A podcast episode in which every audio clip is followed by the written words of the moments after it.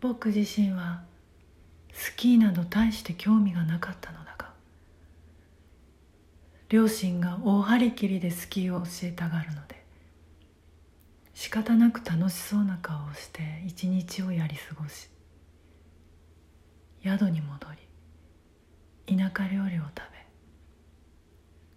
他の宿泊客と地酒を酌み交わす両親の隣僕はぼんやりと窓の外を見ていた。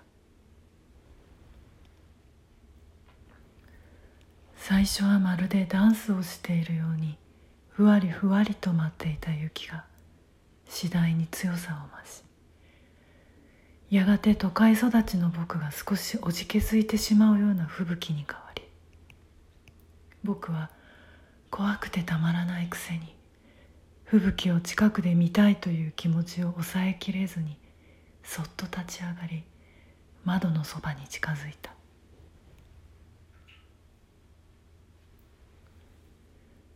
窓の内側は室内の一息れで幾分曇りびっしょりと濡れていて僕はその濡れたガラスに手を押し付けた。手を離すと僕の手の形が窓に残り水滴がいくつも尾を引いて垂れそこだけ曇っていない僕の手の形の向こう側に雪が見えた。風がさっきよりも強くなり雪が窓にぶつかってくる。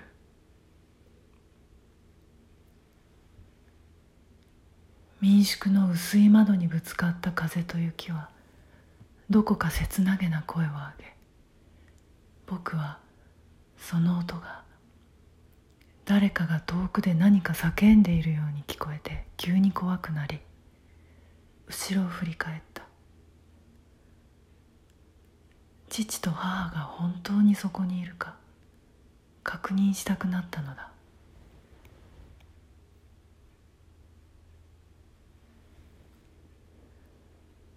父と母は先ほどと変わらず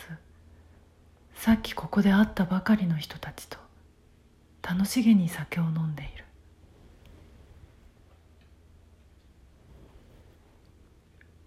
その父と母よりも手前に一人の女の人がいた。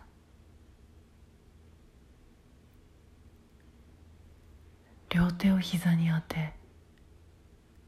腰をかがめて僕の顔を覗き込んでいる。今の音が怖くなったの。ここの民宿の人だろうか。それとも宿泊客だろうか。顔はもうおぼろげにしか思い出せないのだけれど子供心におでこがきれいだなと思ったことだけは妙に覚えている。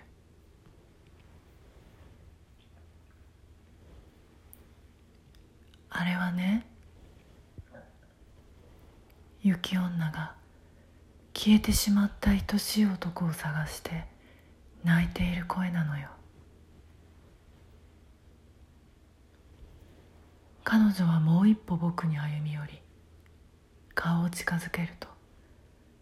僕の耳元で僕だけに聞こえるようにこう言った。なぜ言いつけを守れなかったの？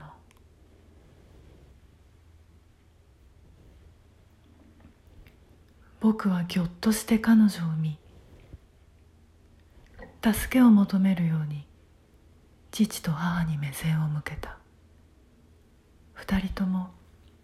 少し離れたところで楽しげに話に興じていて父の手が母の腰に回っているのを見た僕はひどく一りぼっちな気がした。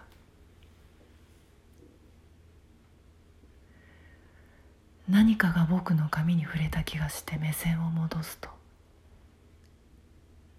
彼女の手がそっと僕の髪に触れ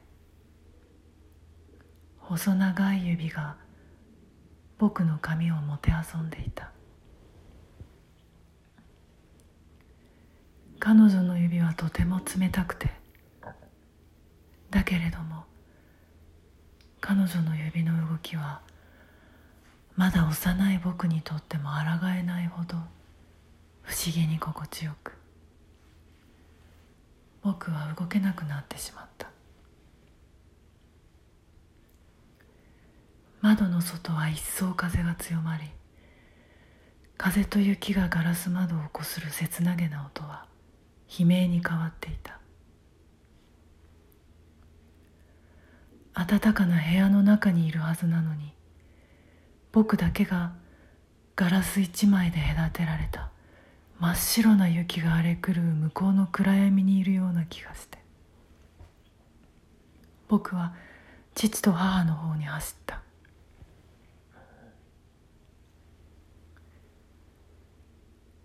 その後のことはわからない。僕はずっと父と母の真ん中に座り顔を上げないようにしていたからだ。眠くなった？母が僕の髪を撫でた。温かな手だった。けれども僕の右耳の上あたりは彼女の冷たい指の感触がいつまでも残っていた。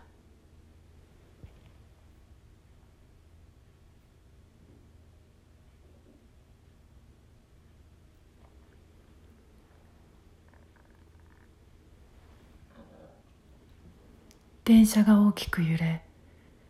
しばし記憶の湖の中に深く沈み込んでいた僕は現実の世界に戻ってきた。記憶というのは不思議なもので今現実に肉体はここにあるのに脳の中では過去に起こった別のフィルムが再生されあたかも自分がそこにいるように何度でも過去を体験できる。それを誰もが日常的に頭の中で行っているわけだが積み重ねられた記憶の中に自分が第三者として存在している記憶がある。それを経験しているのも僕だがもう一人の僕が少し離れたところから自分を眺めている。記憶だ。この子供の頃の雪の日の記憶はその類で彼女のひんやりとした指の感触顔を近づけてきた時の冷たい吐息心臓が縮み上がるような感覚それらを僕は今まさにここで経験しているかのように頭の中で味わっている一方でその自分を客観的に見ている幼い自分の目線も同時に体験していた。さらに言うなら実は僕は今までこの出来事を思い出したことはなかった。記憶の湖の底に沈めたまま30年近くが経っていた。